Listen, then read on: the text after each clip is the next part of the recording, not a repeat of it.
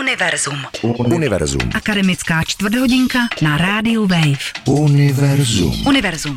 Od doby, kdy vojska Varšavské smlouvy vstoupila do Prahy, uplynulo 50 let. Před vzpomínáním na 21. srpen dnes nelze uniknout. Město je plné výstav, média už několik dní rekonstruují srpnové události. My se v dnešním univerzu ale budeme zabývat spíš tím, co tato tragická událost českých dějin ukončilo, tedy období tzv. Pražského jara. Jak významné bylo studentské hnutí při formování Pražského jara? Existovalo spojení mezi studentským hnutím v Čechách a protesty, které tou dobou probíhaly na západě? Jaký je význam a také budoucnost studentských hnutí v celospolečenských záležitostech? Tak na tyto otázky mi dnes do studia přišli odpovědět moji hosté. Michal Polák, čerstvý absolvent a budoucí doktorant Ústavu hospodářských a sociálních dějin na Filozofické fakultě Univerzity Karlovy. Ahoj Michale. Ahoj. Sara Vidímová, studentka Ústavu politologie také na Filozofické fakultě, která má za sebou stáže na Sciences Po a EHS v Paříži. Ahoj Sáro. Ahoj Evo. A mojí třetí hostkou je Kristýna Čajkovičová, absolventka Gender Studies na Středoevropské univerzitě v Budapešti. Pobývala tam právě v době, kdy vláda Viktora Orbána začala univerzitu ostrakizovat. Ahoj. Čauky. Od mikrofonu vás zdraví Eva Svobodová.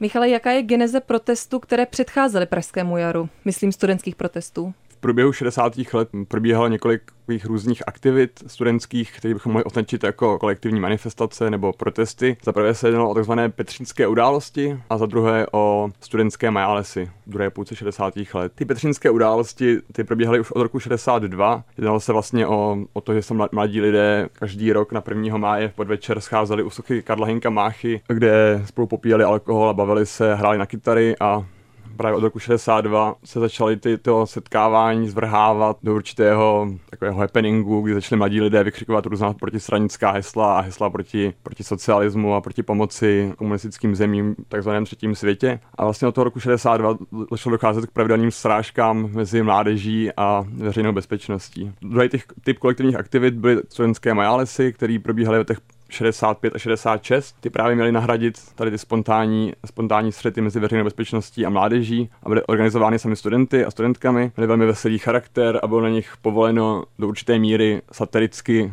se vyjadřovat k dobovým událostem, ale primárně ta událostem, které se týkaly studentů a studentek. A tady ty dva typy kolektivních aktivit jsou důležité z toho důvodu, že se na nich vlastně studenti v průběhu 60. let učili, co je možné ve veřejném prostoru říct, aniž by přišla policejní represe, aniž by právě přivolali nějakou nepříjemnost ze strany veřejné bezpečnosti. A oba tyto typy aktivit pak se velmi projevily u té takzvané strahovské demonstrace, které proběhly na konci října roku 1967.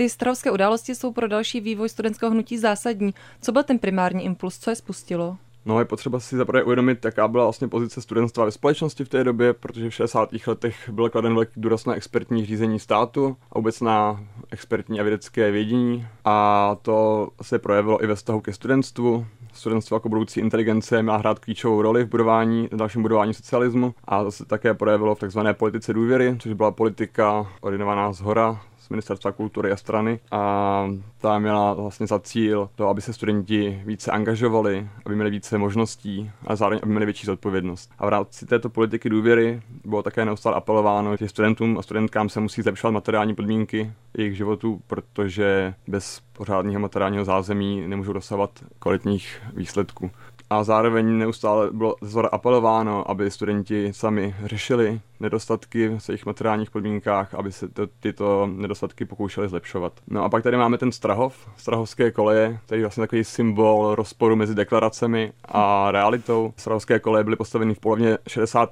let, ale už od začátku jejich otevření byly doprovázeny chronickými problémy, právě s materiálním zázemím, šířily se tam nemoci, byly malé pokoje a neustále, to je klíčové, vypadával elektrický proud. Studenti a studentky se pokoušeli po celou existenci pravských kolejí tyto problémy řešit, upozorňovali na ně vyšší orgány, posílali dopisy, organizovali schůzky, ale nikdo vlastně ten problém nevyřešil. Když jednou opět vypadnul ve večerních hodinách prout, na konci října roku 67, tak se sformoval dav studentů a studentek, kteří vyburcovali ostatní, aby se vydali na pochod na protest proti výpadkům proudu. Ten pochod dodržoval to, co studenti očekávali, že je legitimní, tudíž ne, nevyskytovali tam žádné výtržnosti, skandovali se pouze hesla, které upozorňovaly na špatné materiální podmínky a přesto, když narazil na policejní kordon v Nerudově ulici, tak byl vlastně dav studentů a studentek rozehnán, následně potlačen a studenti a studentky byli hnáni zpátky až ke srahovským kolejím. Tam se situace nějak nějakou chvíli uklidnila, ale poté, co DAV zjistil, že minimálně dva studenti jsou zadržení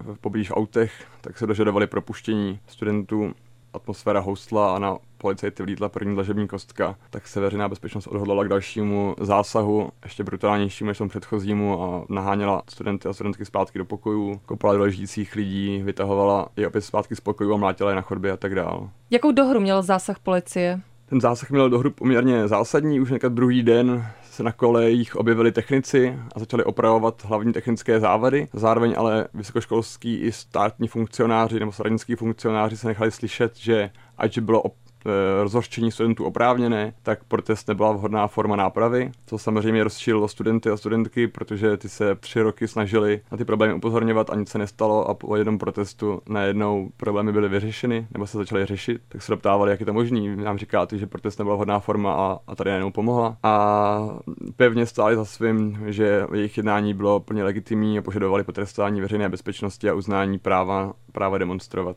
Jaký je tedy ten vliv strahovských událostí na průběh Pražského jara? Myslím si, že tam jsou dva takové klíčové body, nebo dva důležité musky k Pražskému jaru. E, za prvé, poprvé bylo jak z dola, tak z hora spochybněno jednání policie, protože v těch výsledcích těch zpráv bylo napsáno, že veřejná bezpečnost překročila své pravomoce, takže poprvé byl vlastně spochybněn monopol na násilí a za druhé to, že se studenti začali najednou sami organizovat a začali organizovat své struktury z dola a bylo jim to umožněno tak to je podle mě to, o čem hodně šlo během pražského hera, to znamená budování demokratického socialismu. Tedy takových struktur, které nejsou kontrolovány z hora, ale vznikají sami z dola. Před srpnem 68 vyšel v Čechách například rozhovor Žána Paula Sartra s vůdcem francouzského studentského hnutí Danielem Cohn-Benditem. Hodně článků o protestním hnutím na západě vydali fakultní časopisy. Do Prahy také přijel vůdce studentských protestů v Německu Redy Dučke. Ovlivnila nějak tato západoevropská hnutí to české? E, ten vliv západních, západního studentského hnutí určitě byl v československém prostředí. Přece obě ty hnutí měly podle všeho podobný cíl a to nějakou formu antiautoritářského socialismu nebo demokratického socialismu, ale vlastně obě ty hnutí vycházely z jiných podmínek a z jiného prostředí, zatímco cílem západních studentů a studentek radikálně levicově naladěných byla porážka kapitalismu a protože žili v demokracii, když by se označili za falešnou, tak tím hlavním cílem byl ten kapitalismus. Když to pro východní nebo pro československý studenty a studentky, kteří už s kapitalismem bojovat nemuseli, ty naopak vlastně spíš prosazovali tu demokracii v rámci socialismu. Posloucháte Univerzum Rádia Wave. Československé studentské hnutí 60. let mělo zásadní vliv na průběh Pražského jara. Jaká je ale budoucnost studentských hnutí dnes? Mají co říct při celospolečenských záležitostech? Tak o tom si povídám s Michalem Polákem, Sárou Vidímovou a Kristýnou Čajkovičovou. Od mikrofonu vás zdraví Eva Svobodová. Když jsem studovala v Paříži, tak byly dvě věci, které při prvním setkání francouzi zmiňovali. Byl to Václav Havel a ta druhá věc byla Pražské jaro. Proč si myslí, že pro francouze tak důležité a naopak v Čechách se slaví spíš ta invaze a ten odkaz a úspěchy Pražského jara jsou trošku odstrčené? Tak já si myslím, že obojí souvisí se vzdělávacím systémem. Pro ty francouze je to do, do takové míry důležité právě proto, že se o tom hodně učí, takže mě samotnou taky vždycky překvapilo, kolik třeba francouzů, francouzek znalo jména jako Dubček a tak dále a vlastně se mě i třeba někteří ptali, jestli v Praze existuje nějaké muzeum, kde by se jako dozvěděli víc o 68. A stejně tak to podle mě vlastně i v Čechách souvisí se vzdělávacím systémem, protože mám pocit, že tady pořád je v českém prostředí sdílený nějaký jako narrativ, že krátka šlo o nějaké boje uvnitř v komunistické strany a že vlastně ty veškerý jako kulturně společenský události a i třeba ty studentské události, který popsal před chvilkou Michal, se upozadí a ne, nepřikládá se jim dostatečná důležitost. Ty francouze samotný nějakým způsobem šokuje, že, že to u nás tak málo rezonuje a že hmm. vlastně, když se mluví o 68., tak se hmm. primárně mluví v kontextu té invaze. V Paříži tento rok probíhala řada demonstrací a stávek. Popsala by si prosím stručně, o co šlo a jak se do protestu zapojili právě studenti? Tak eh, vlastně ve Francii vůbec celý tento rok eh, byl ve znamení velkých a poměrně masivních demonstrací. Emmanuel Macron připravil na, na letošní jaro balíček eh, reform. Ta velmi zásadní se týkala vlastně reformy státních železnic. Jejím cílem je liberalizovat železnice a zároveň do nějaké míry pozměnit status zaměstnanců a zaměstnankyň železnic. Rovnou předběhnu, ten, ten zákon byl schválen, na konci června byl, byl odhlasován i, i francouzským senátem. A ty studenti v tom hráli roli jednak ze začátku takovou, že velmi silně solidarizovali se, se zaměstnanci a zaměstnankyně veřejného sektoru. Já jsem třeba zažila několikrát ve škole, kde jsem byla taková jakoby veřejná setkání nebo veřejná schromáždění, valné hromady, prostě pléna, která probíhala třeba jednou týdně a zároveň tam probíhala také reforma, která vlastně zařazovala nějakou formu selekce na vysoké školy, protože doposud to ve Francii fungovalo tak, že bylo vždycky dost míst na vysokých školách, nebyly tam žádné přijímací zkoušky, jako známe z České republiky například, a probíhalo to zkrátka tak, že si člověk po maturitě napsal nějaký seznam škol, na které se chce dostat a ta škola potom formou nějakého buď třeba losování, anebo nějakého jako algoritmu ty lidi vybírala, ale tím, že těch míst bylo vždycky dost, tak vlastně to nebyl problém. Letošní rok bylo o 50 tisíc eh, absolventů středních škol víc než třeba před rokem. Někteří to přisuzují tomu, že to je generace eh, lidí, kteří se narodili v roce 1999-2000, čili rok až dva po vítězství Francie v mistrovství světa ve fotbale. Hodně lidí říkalo, že ta natalita po, po tomhle tom vítězství byla tak obrovská, že teď s tím francouzský stát Takže nás zase dělat. čekají silné ročníky. Je to tak. Má podporu mezi studenty i Emmanuel Macron a jeho reformy? Určitě má, má. Já to nechci generalizovat, ale zejména třeba na takových eh, oborech, jako jsou práva, případně třeba na lékařských fakultách některé věci, které říká Emmanuel Macron, zejména v souvislosti s liberalizací eh, francouzského pracovního trhu pro lidi, jako jsou třeba právníci nebo často lékaři, můžou, můžou rezonovat. Zároveň ale třeba eh, Emmanuel Macron také chystá právě třeba škrty pracovních pozic v nemocnicích, takže konci vlastně těch eh, protestů se začaly velmi aktivně zapojovat i právě třeba lékařské fakulty, protože ty lidi si skrz různé ty přednášky uvědomili, že se to týká i jich. V Maďarsku byl ten směr opačný. Tam snaha Viktora Orbána v roce 2017 zrušit akreditaci Středoevropské univerzitě podnítila celospolečenské protesty. Mohl bys to zkusit nějak schrnout? Tak roku 2017, zhruba v marci, jak si spomínala, bola, bol legalizovaný vysokoškolský zákon, ktorý znemožňoval viac menej uh, fungovanie zahraničných univerzít uh, v Maďarsku, alebo teda najviac sa to dotýkalo CUčky, pretože to je vlastne akreditovaná v New Yorku a podľa toho nového zákona by musela mať v New Yorku aj kampus. Čo na to navezovalo, bola od apríla zhruba séria pochodov, kde sa graduálne zišlo od 10 tisíc až po 70 tisíc ľudí.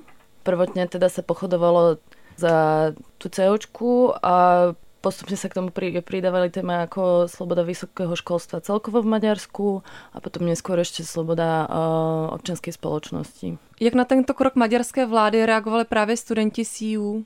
No tak samozrejme, že pre veľa ľudí uh, to bolo celkom strašidelné, pretože hlavne doktoranti, uh, pokiaľ by stratili uh, americkú akreditáciu, tak kopec ich práce by vyšlo na vnívoč. Každopádne študenti boli hladní po nejakej, nejakej rýchlejšej reakcii a začali sa plánovať nejaké akcie. Každopádne sme dostali oficiálny e-mail od nášho pána rektora, ktorý vyzýval študentov, nech sa nevrhnú do nejakých unáhlených reakcií, že to všetko sa vykomunikuje a že doteraz sme akože mali dobrý vzťah s vládou, tak prečo to narúšať? Poslechli studenti? poslechli, myslím si, akože ni, nič veľké sa neurobilo, potom sa urobila jedna taká ako mierová akcia, kedy sa objala uh, budova COčky a urobila sa živá reťaz okolo COčky a vytvoril sa hashtag I stand with CU, čo v tej dobe malo podľa mňa nejakým spôsobom navezovať aj na, na to, čo sa dialo v Turecku a mne to teda trochu počuješ, že som cynická voči tomu, pretože všetky tieto protesty mi neboli úplne po srsti. Bola som voči nim strašne kritická, pretože CUčka ako inštitúcia bolo jasné, že prežije a porovnávať situáciu CU s akademickou slobodou v Turecku mi prišlo do silné kafe.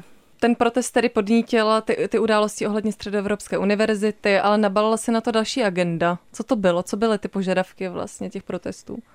Ne, neviem po maďarsky, takže všetkým heslám, ktoré sa tam kričali vtedy tú dobu som nerozumela, ale um, vznikla potreba ľudí vymeziť sa uh, voči uh, vláde Orbánovej. Každopádne podľa mňa to bolo veľmi nešťastne formulované, kedy ľudia sa obracali nereflektovane k Európskej únii a vlastne žiadali uh, slobodu vzdelania a kričali sa tam heslá ako Európa, Európa, čo som teda rozumela. A vlastne nejakou nereflexiou toho, prečo Or- Orbán mal toľko priestoru na to, aby nejakú takúto legislatívu vydal, nebolo reflektované a kritika ako sociálnych nejakých podmienok ostala bokom. Mohla by si zkusit načrtnout, eh, co byl právě ten moment, nebo co byl ten důvod, který Orbánovi umožnil vlastně takovéto kroky dělat? No, Orbán má rozbehnutú takú tú svoju kampaň, kedy ako kročik po kročiku, už akože je strašne dlho aj uh, pri moci, tak postupne ako zmenami ústavy a rôznych zákonov si môže dovoliť viac a viac. Mne tam chýbalo napríklad, alebo čo ma mrzelo najviac, že celé, celá táto logika je namierená voči nejakým ako vonkajším uh, hrozbám. Každopádne to nezačalo od CUčkov, začalo to napríklad tzv. uprchlickou krízy, kedy žiadne veľké protesty maďarská spoločnosť neorganizovala, takže ľudí to vôbec nezaujímalo, že tie hrozné veci, čo sa diali na, na maďarsko-srbských hraniciach a to, že neviem, dva mesiace predtým Orbán postavil kontajner, kde, kde skladoval ľudí na hraniciach a podobne. Čiže nejaká tá, tá liberálna retorika o, tých ľudí, čo sa snažili vy, vy, vyme, vymeziť voči Orbánovi, nefungovala na to, pretože už podľa mňa bolo dosť neskoro a otáčať sa na Brusel a podobne, už keď mal Orbán roz, rozohrať tú, tú hru toho, že prichádza nejak, nejaká hrozba zvonku, zo zahraničia, tak to vlastne už s tým nemohli argumentovať. Bylo pozdě. Jo, už bylo pozdě, no. Posloucháte Univerzum Rádia Wave. Jakou roli se hráli studenti při letošních protestech ve Francii, nebo jak snaha Viktora Orbána zakázat Středoevropskou univerzitu podnítila protivládní protesty? Mohou mít studenti zásadní vliv na proměnu společnosti? Tak o tom si ve studiu povídám se Sárou Vidímovou, Kristýnou Čajkovičovou a Michalem Polákem. Od mikrofonu vás zdraví Eva Svobodová. Představitel studentského hnutí ve Francii Daniel Cohn-Bendit, který na jaře vystoupil v knihovně Václava Havla, říkal, že na otázku, co zbylo z toho francouzského 68. on odpovídá, že absolutně nic, že ten kontext je natolik odlišný. Homosexualita v Německu a ve Francii byla nelegální, ženy k tomu, aby mohly ve Francii pracovat nebo si založit bankovní účet, potřebovali písemný souhlas eh, manžela. Ale přesto si myslím, že studenti ve Francii eh, letos na jaře nějakým způsobem, byť na symbolické úrovni, navazovali na ten 68. Jde na to tedy ještě navázat? Navázat? Já si myslím, že určitě. Zároveň ten názor Daniela Konbendita úplně krásně vykresluje některé vlastně rozepře, kteří, které mají někteří takzvaní 68. Každopádně, co se týká těch eh, francouzských protestů, tak samozřejmě těch současných, tak samozřejmě ten eh, rok 68 tam rezonoval velmi. Jednak eh, vůbec třeba v celé Paříži byly neustále nějaké jako diskuze, konference, eh, výstavy na těch vysokých školách, třeba právě na té škole Nanterre, která vlastně vznikla jako odnož Sorbony v tom roce 68, která vlastně se stala autonomní vysokou školou následně, tak tam vlastně do nějaké míry třeba ty studentské protesty současné trochu začaly, protože tam došlo k obrovské vlastně rep, policejní represi při pokusu o, o, o tu první, jednu z prvních blokád eh, školy, tak tam velmi jako brutálně zasáhli těžkooděnci na poput vlastně rektora té vysoké školy což se ve Francii teď na jaře dělo velmi často, že na půdu univerzity byli povoláni těžkooděnci a, a vlastně jako státní policie. E, zároveň potom e, studenti si to připomínali i třeba tím způsobem, že se hodně odkazovali na slova současného sociologa Luka Boltanského, který řekl, že vlastně v roce 68 se bojovalo za lepší budoucnost, kdežto v těch současných bojích se bojuje za to, aby ta naše budoucnost nebyla horší, než je teď. Ten rok 68 jednak jako symbolicky strašně moc rezonuje, ale zároveň je potřeba na něj eh, navazovat, je potřeba se opět samozřejmě mobilizovat právě třeba proti tomu policejnímu násilí a proti té policejní represi. Ty jsi někdy na vlastní oči zažila právě vstup policie na akademickou půdu? Já jsem zažila pár těch eh, těžkooděnců právě v Nantech, když jsem se tam byla jednou podívat, tak jsem tam viděla vlastně stát jako dvě řady těžkooděnců, který tam legitimovali lidi, takže mě tam třeba ani nepustil. Eh, zároveň jsem pak eh, zažila poměrně silné zásahy policie právě na Sorboně, protože jsem bydlela kousek od toho a neustále mi tam před domem, kde jsem bydlela, stály Antony a právě jsem se tam taky šla podívat a vlastně to bylo velmi brutální. Do lidí se tam eh, kopalo, mlátilo, všude byl slzný plyn a to bylo něco, co jsem třeba nikdy nezažila a bylo to pro mě jako něco úplně nepředstavitelného. Když se teda vrátíme ještě k těm událostem v Maďarsku, tak vláda Viktora Orbána, tuším, že minulý týden odebrala akreditaci Gender Studies, a to právě na Středoevropské univerzitě, ale taky na té Maďarské univerzitě. No, odoberá sa akreditácia maďarských programov a jeden z tých na COčke, je dvojročný program, tak ten je akreditovaný aj na americkej, aj uh, maďarskej aj americkým, aj maďarským systémom je akreditovaný. Ak to budeme následky je to, že na LT sa prestane učiť, prestanú učiť genderové LT štúdie. je? Uh, Etvoš, Loran. To znamená, že to je nejaká veřejná Jo, jo, to je verejná, uh, Budapešti verejná škola. No a na COčke nebude akreditovaný ten dvojročný program, ale stále ľudia budú mať ten americký plom. Čo hrozilo pri tom Lex CEU, hrozilo, že stratia zase ten americký. No, tak to nevyšlo tak, ale druhým spôsobom. Co právě Orbánovi na genderových studiích vadí? tie narratíva ohľadne toho, uh, tých vonkajších vplyvov zo západu, samozrejme genderová ideológia je jedna z nich podľa Orbána, takže útoky na genderové štúdia celkovo ako nejaký rozvratný impuls uh, hroziaci, ktorý ohrozuje to najsvetlejšie, čo je ako tradičná rodina maďarská, ktorá je základom národa, tak to tam fungovalo už dlhodobo. Čím vláda Viktora Orbána argumentuje, když ruší tu akreditaci genderovým studiím? No tak v prvom rade to je uh, v širšom rámci tej, toho nejakého strachu alebo vytvárania uh, narratívov krízy zohľadne uh, zahraničných agentov. Takže genderové štúdia sú vnímané ako prínos uh, zo západu. A uh, čo konkrétne bolo uh, v tomto kroku, ako alebo konkrétne ako Orbán uh, legitimizoval tento krok rušenia genderových štúdií, uh, tak to bolo, že ľudia, ktorí sú absolventi a absolventky tohto programu, nie sú uplatniteľní na trhu práce. Takže no, sa zbytočne míňajú verejné peniaze pre ľudí, ktorí sú nezamestnateľní. Ta pozice v Čechách nebo na Slovensku pro genderová studia taky ale není úplně růžová. No nie je úplne rúžová, na Slovensku žiadny program genderových štúdií neexistuje. V Čechách momentálne, pokiaľ sa nemýlim, tak je v Prahe magisterský program, teraz neviem, či je v Olomouci alebo čo, ale a v Brne bol jediný bakalársky program, ktorý sa dal študovať iba e, v rámci dvojoborov. Každopádne ten už sa nebude otvárať. A ten důvod, proč e, ten dôvod je, že nie je ekonomicky výnosný a že sa hlási málo ľudí na dané obory teda na daný obor. Ja osobne vnímam ekonomické argumenty na to, ktoré programy by mali byť otvorené alebo nie, tiež ako nejak, nejakým spôsobom uh, ohraničujúce uh, akademickú slobodu. A práve mi to nejako nesedí do narratívov českej spoločnosti, tak ako sa predstavuje tým, že genderové štúdia sa otvárali v rámci toho boomu po 89.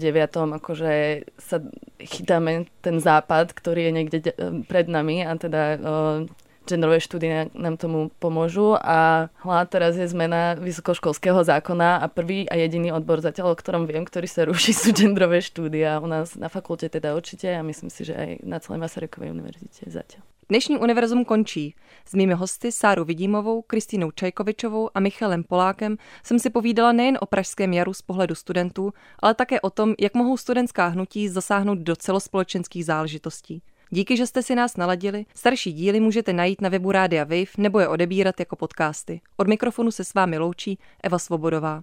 Naslyšenou zase za týden. Univerzum. Každé úterý po páté večer na rádiu Wave. Univerzum.